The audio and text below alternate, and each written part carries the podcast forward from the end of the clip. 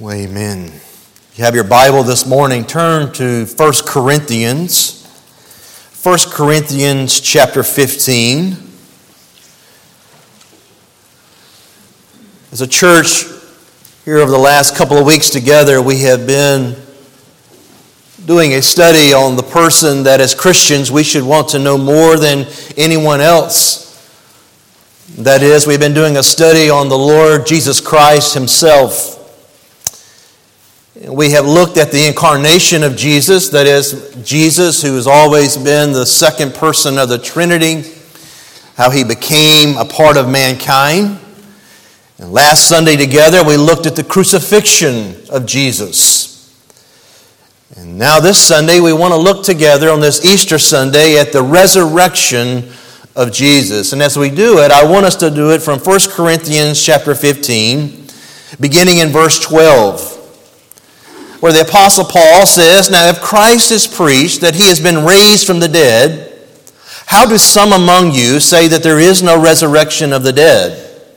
But if there is no resurrection of the dead, not even Christ has been raised. And if Christ has not been raised, then our preaching is vain. Your faith also is vain.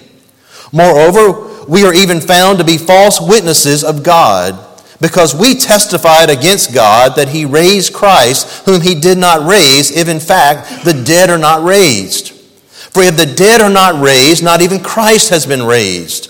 And if Christ has not been raised, your faith is worthless. You are still in your sins. Then those also who have fallen asleep in Christ have perished. If we have hoped in Christ in this life only, we are of all men most to be pitied.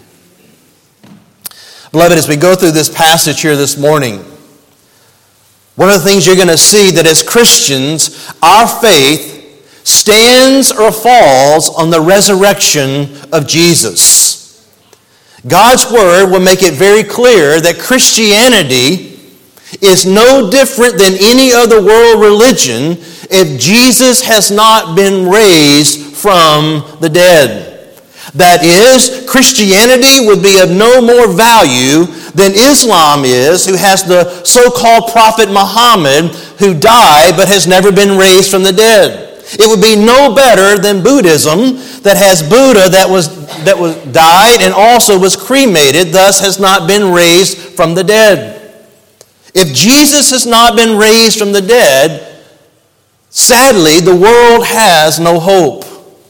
This life would be the best that there ever will be for anyone who ever lives. But thankfully, we will know, and we do know, hopefully, from God's Word, that that is not true. That is, that Jesus has been raised from the dead. And because he's been raised from the dead, we're going to see that we have the victory over sin and we have victory over death. So let's look back at these verses together this morning and see what God's Word says about the eternal importance of the resurrection of Jesus. And let's look at it from a negative standpoint in the way Paul presents it. First off, notice what he says. If Jesus hasn't been raised from the dead, then, first off, the content we preach to people is useless. That is, the gospel is useless. If we were to have read the first 12 or 11 verses of chapter 15, we would have seen that Paul rehearsed with them the gospel that he had preached to them when he arrived there in Corinth. And the gospel he preached said that Jesus Christ had died according to the scriptures for our sins, that he had been buried and raised from the dead according to the scriptures. And not only that, that he had appeared to many over several days, showing that he had been raised from the dead. But sadly, here in the church at Corinth, some had began to teach, and the church seemed to be entertaining the idea that there actually is no resurrection of the dead. And Paul is trying to help them to see that if there is no resurrection of the dead, then the content of the message of the gospel that he had preached to them was actually useless. It was worthless. Notice again, he says it there in verse 14 if Christ has not been raised, then our preaching is vain. That is, it is useless, it is worthless. The gospel would be powerless to save those who believe it. That is, the story of Jesus about his life, his death, and his resurrection would be nothing more than a fictional fairy tale. As one author put it, quote, either the tomb is empty or the gospel is empty. Beloved, the gospel is the power of God unto salvation to everyone who believes it because Jesus has been raised from the dead. And I want us to step back from this for a moment and look at this as something more than just getting the resurrection right about Jesus. Because what Paul is teaching us here in this passage is that if you get any of the essential parts of the gospel wrong, your message is useless to save. That is, if someone gets it wrong about the person of Jesus, that he is fully God, fully man, second person of the Trinity. If they get it wrong, that his death on that cross fully satisfied the wrath of God. If, if they get it wrong, that Jesus was the substitute for our sins. If they get it wrong and say that it's, that it's more to it than putting your faith in Christ, turning from your sins and putting your faith in Christ. Beloved, if they get that wrong, understand that gospel message is useless to save anyone who believes it. This is why this is so important to Paul. He knows if they start believing and accepting in the church at Corinth that Jesus hasn't been raised from the dead, then he knows that their believing is in vain. So the content of what they would be preaching would be useless if Jesus has not been raised from the dead. But notice a second thing, a second result. Not just the content of their preaching, but notice if you go back and look again at the end of verse 14, where he says, Your faith also is vain.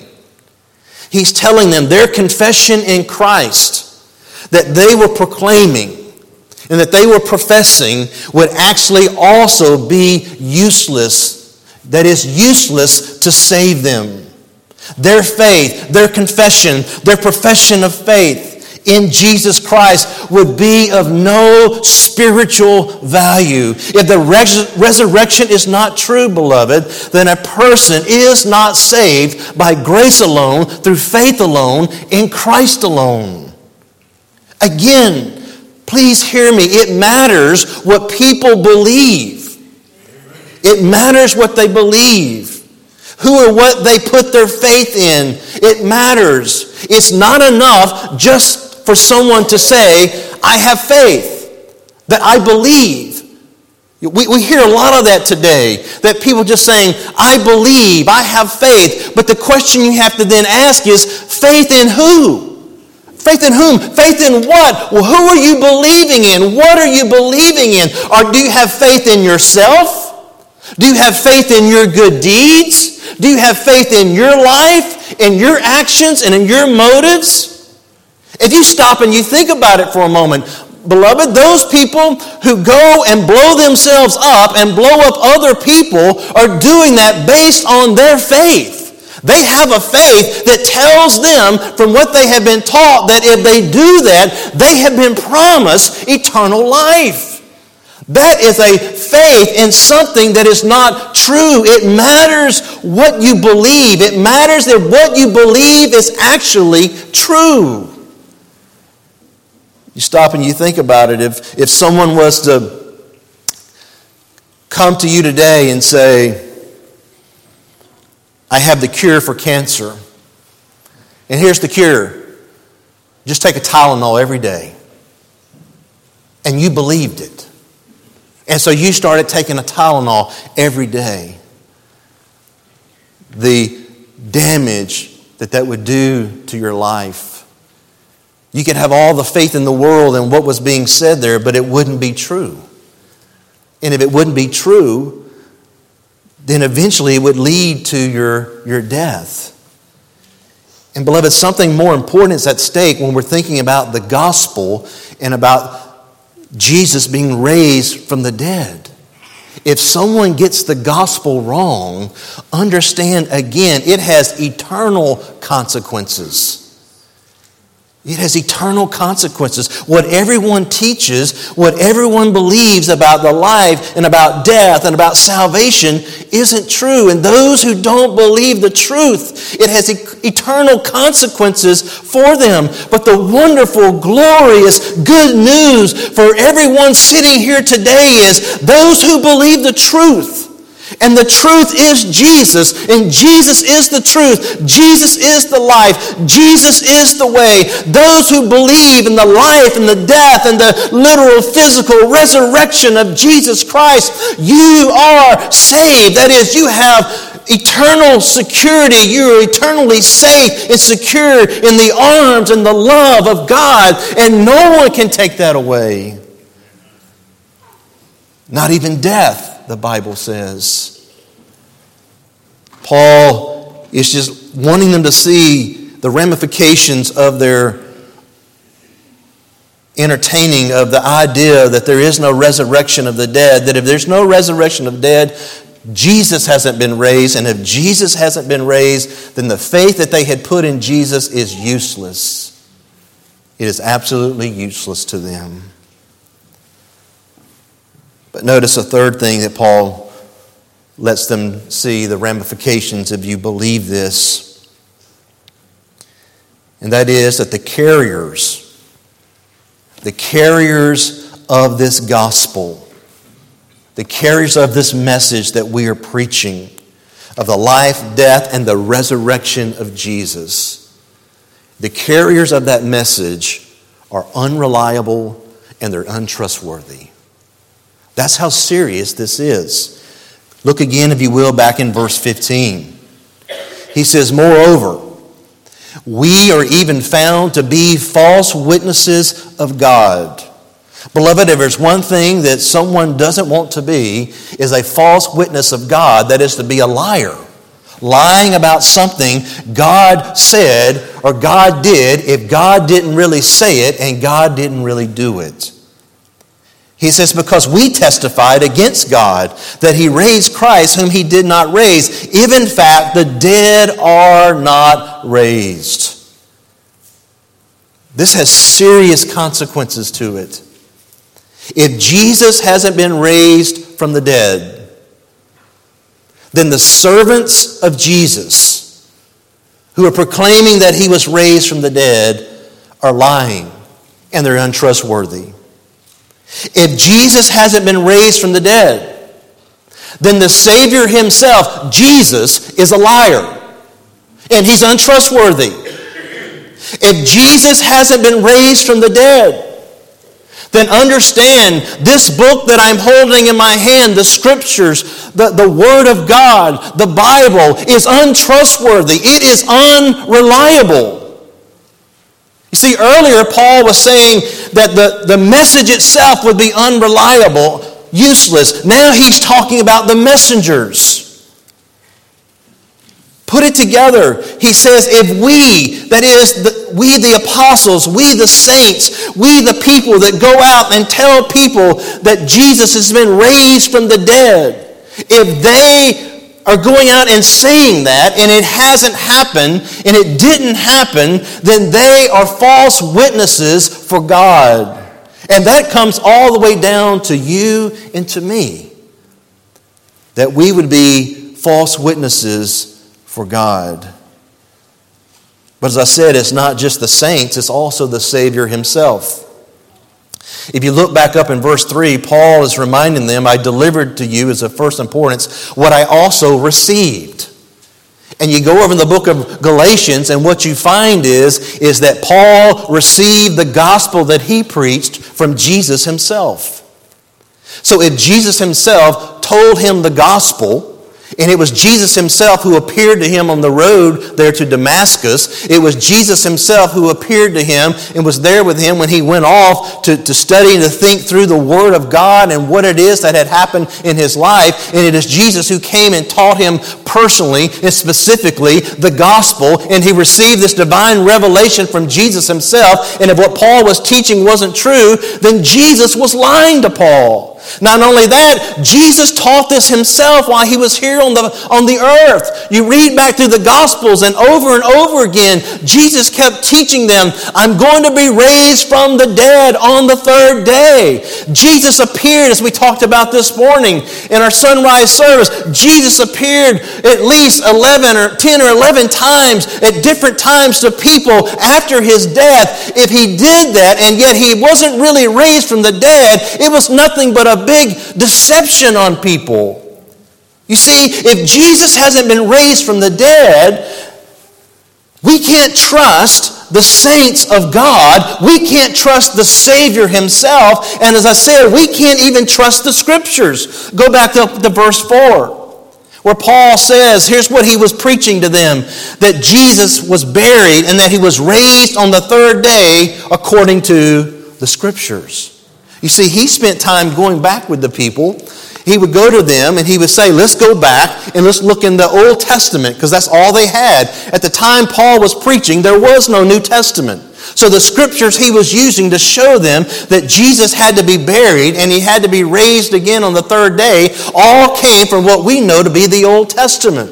So he would take them back in the Old Testament and show them and say, see, see right here where what it's talking about? This is talking about the Messiah, the Savior. He had to suffer and die. And see, see right here, look over here, he has to be raised again on the third day. Jesus himself did this over in the Gospel of Luke. In fact, look over there with me for just a moment. Look in Luke chapter 24. In Luke chapter 24, Jesus, this is after his death and his resurrection, and one of the times he's making his appearance to his disciples. And notice beginning in verse 44. He's speaking to his disciples here, and he says, Now he said to them, These are my words which I spoke to you while I was still with you that all things which are written about me in the law of Moses and the prophets and the Psalms must be fulfilled. Now, those th- three references there, the law of Moses and the prophets and the Psalms, that just represents the three different parts that make up the Old Testament. So he's saying, when you go back and you read through every section of the Old Testament, whether you're looking at the law of Moses, Genesis, Exodus, Leviticus, Numbers, and Deuteronomy, or you're going into the prophets, or you're going into the Psalms, that is the wisdom literature, they all testify about me. And everything that was testified about me had to be fulfilled. He goes on to say in verse 45 Then he opened their minds to understand the scriptures, and he said to them, Thus it is written, that the Christ would suffer and rise again from the dead the third day. Jesus was teaching this, and he was teaching this from the Old Testament scriptures of the law of Moses and the prophets and the Psalms. This is what Paul did. If you go back and read in the book of Acts, this is what you see Paul doing reasoning in the synagogue with the Jews, reasoning from the scriptures, explaining to them how the Messiah had to suffer, how he had to die, how he was to be raised from the dead. So if there is no resurrection of the dead, then understand the law of Moses, the prophets, and the Psalms, that is, the whole Old Testament, is unreliable and it is untrustworthy. But not just the Old Testament, beloved, the New Testament as well. You can't read through every different section of the New Testament and you're going to see that it testifies and says Jesus was raised from the dead. Whether you're looking at the Gospels, whether you're looking at Acts and the historical account, whether you're looking at the epistles or whether you're looking at the final book, the prophetic book, and the book of Revelation, they all testify that Jesus was raised from the dead. So if Jesus wasn't raised from the dead, then that tells us the Gospels are unreliable. It tells us the book of Acts is unreliable. All the epistles are unreliable. The book of Revelation is unreliable. That is, the whole Bible is unreliable, untrustworthy if Jesus hasn't been raised from the dead. So this is not a secondary issue. This is why, again, let me just come back to this. It is so important that we teach the truth. Because when the things that we say that the Bible teaches, it needs to be the truth. It needs to actually teach it because when it doesn't, it makes the Bible look untrustworthy. And it makes Jesus look untrustworthy. And it makes the church look untrustworthy. And Paul is driving this home to them as we're looking here in 1 Corinthians. And we're seeing he's telling them specifically. He's trying to help them and discourage them not to embrace any of this teaching about there's no resurrection of the dead. Because he knows that if they embrace this, they're moving away from the gospel, they're moving away from their only hope of salvation. And not only that, they're going to make Jesus and the church and the apostles to be unreliable, untrust, untrustworthy resources to look to, which means you're leaving people with no hope, no avenue for redemption. So, Paul understood that the carriers of this message would be seen as unreliable if there is no resurrection of Christ. But go back with me now to 1 Corinthians 15. And look with me, if you will, in verses 16 and 17, where Paul is going to make the case that if Jesus hasn't been raised from the dead, then the cleansing from sin that we promise people is worthless. It's useless. It's really, it's a lie itself. He says in verse 16, For if the dead are not raised, not even Christ has been raised. And if Christ has not been raised, your faith is worthless. And it's this last phrase, this last sentence in verse 17 you are still in your sins. Notice who he's talking to. Remember, he's talking to believers, he's talking to Christians. And he's telling these people who have put their faith in Jesus, he's saying, if Jesus hasn't been raised from the dead, you are still in your sins. You are still without cleansing. You have no forgiveness. If there is no resurrection, there is no forgiveness. There's no cleansing of your sins. There's no deliverance from your sins. There's no deliverance from the penalty of your sins. You are still bound in your sins. You are still under the wrath of God. And when you die, you're going to face the wrath of God. That's what he means by that. You're still in your sins. As Martyn Lloyd-Jones said about the resurrection, he said, The resurrection is the proclamation of the fact that God is fully and completely satisfied with the work that his son did upon the cross. In raising him up, God was proclaiming that his son had completed the work. That full expiation has been made, that he is propitiated, that is, he is completely satisfied. I, I made the comment this morning that if there is no resurrection of the dead, I could not tell you for certain here this morning. I could not tell you whether or not God was satisfied with the life and the death of Jesus. I couldn't tell you that. The reason why I can tell you that is because God did raise him from the dead. Because when he raised him from the dead, he was declaring to this world, I am satisfied. My wrath has been satisfied for your sins on the cross, on the cross of Jesus. Listen to the way uh, Charles Spurgeon put it, just helping us to understand how important this is. He said, quote, the blood of Jesus Christ is blood that has been accepted. Christ died. He was buried. But neither heaven nor earth could tell whether God had accepted the ransom. ransom. There was wanted or needed God's seal upon the great Magna Carta of our salvation. That seal was put in that hour when God summoned the angel and bade him descend from heaven and roll away the stone. And when Christ came out, rising from the dead in the glory of his Father's power, then was the seal put upon the great charts of our redemption. The blood was accepted, sin was forgiven. And listen to these words carefully. And now, soul, it is not possible for God to reject you if you come this day to Him pleading the blood of Christ. God cannot. And here we speak with reverence to the everlasting God cannot reject a sinner who pleads the blood of Christ. For if he did so, it were to deny himself. He never can revoke that divine acceptance of the resurrection. And if you go to God, my hearer, pleading simply and only the blood of him that did hang upon the tree, God must ungod himself before he can reject you or reject that blood. Listen to what he's saying there.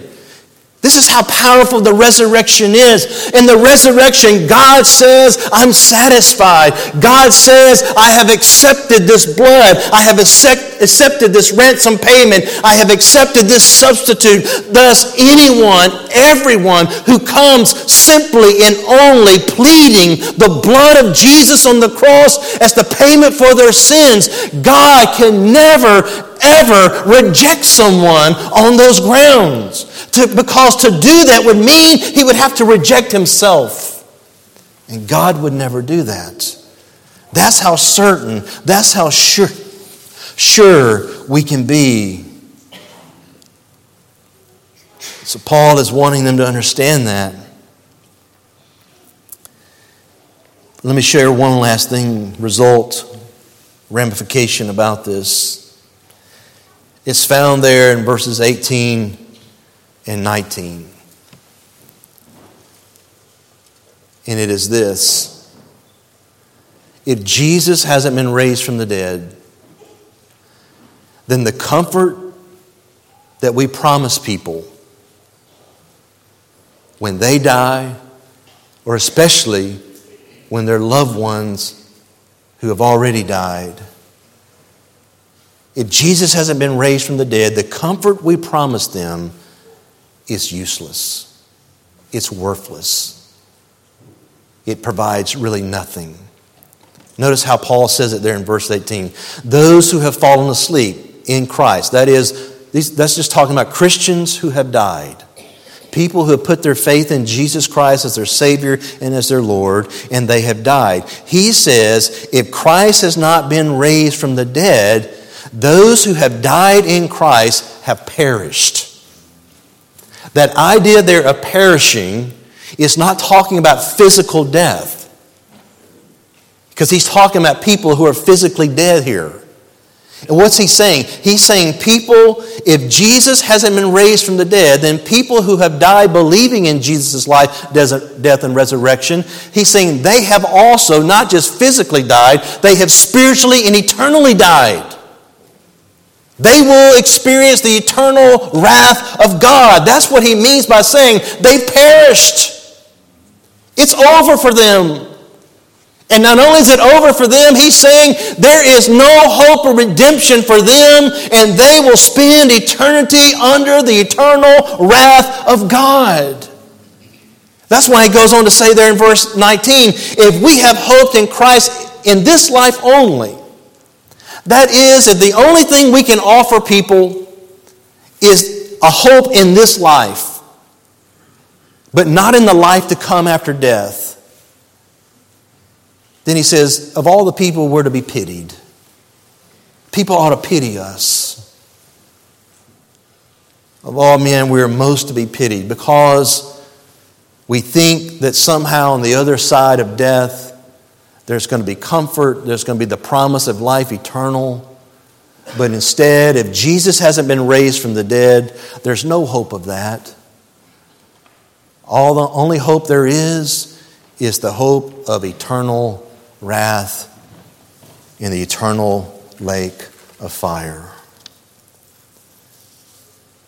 This is why Paul, when you stop and think about it, when we think about our loved ones, loved ones who have died who are Christians, we know from Philippians chapter 1 where Paul says, Those who die, they gain. They gain the very presence of Christ. They depart immediately upon death, and they are immediately in the presence of Jesus Christ. Not only that, we know over in the book of 1 Thessalonians in chapter 4 and, and beginning in verse 13, where Paul, wanted the, the believers there at Thessalonica, who had believers and family members who had put their faith in Christ and they had died and they had already uh, fallen asleep, as he describes it here, and he describes it that way over in 1 Thessalonians chapter 4. And he says, you, you grieve and you should grieve, but we don't have to grieve as those who have no hope because there is a promise that Jesus is going to return return, and those who are dead in Christ will be raised from the dead. And they will spend all eternity with the Savior. They're actually with the Savior right now in their spirit or their soul. But one day their bodies will be raised from the dead and reunited with their soul. And they will be glorified and they will spend all eternity with Christ, loving Him, serving Him, worshiping Him. So he says, Comfort one another with these words. If Jesus hasn't been raised from the dead, then none of that is true. There is no hope. We live in a hopeless world, no hope for victory over death. Beloved, let me just wrap it up this way. The choice is clear. The choice is clear from what Paul is saying. If there's no resurrection, and please hear me very carefully about this. If it would be true that there is no resurrection, thus there's no resurrection of Jesus, then here's what everybody should do you should just walk away from the faith. You should walk away from the church. You should walk away from the Bible. You should take this book and go throw it in the garbage can because it's worthless. Your faith is worthless. What we teach at this church, it's worthless. And Jesus is worthless. That's how strongly Paul's putting it. If there is no resurrection, just walk away from all of it. But read verse 20. But now Christ has been raised from the dead. He has been raised from the dead. And so, because he has been raised from the dead, there is the opportunity of conversion. There is truth when we confess Christ that you are redeemed. There is comfort in the promises of the truth of God's word. Beloved, he has been raised from the dead. Thus, put your faith in Jesus. Put your faith in him. Love Christ with all your heart. Turn from your sins and trust Him. He has satisfied the wrath of God. He is the substitute in our place. You can believe that and trust that because God raised Him from the dead.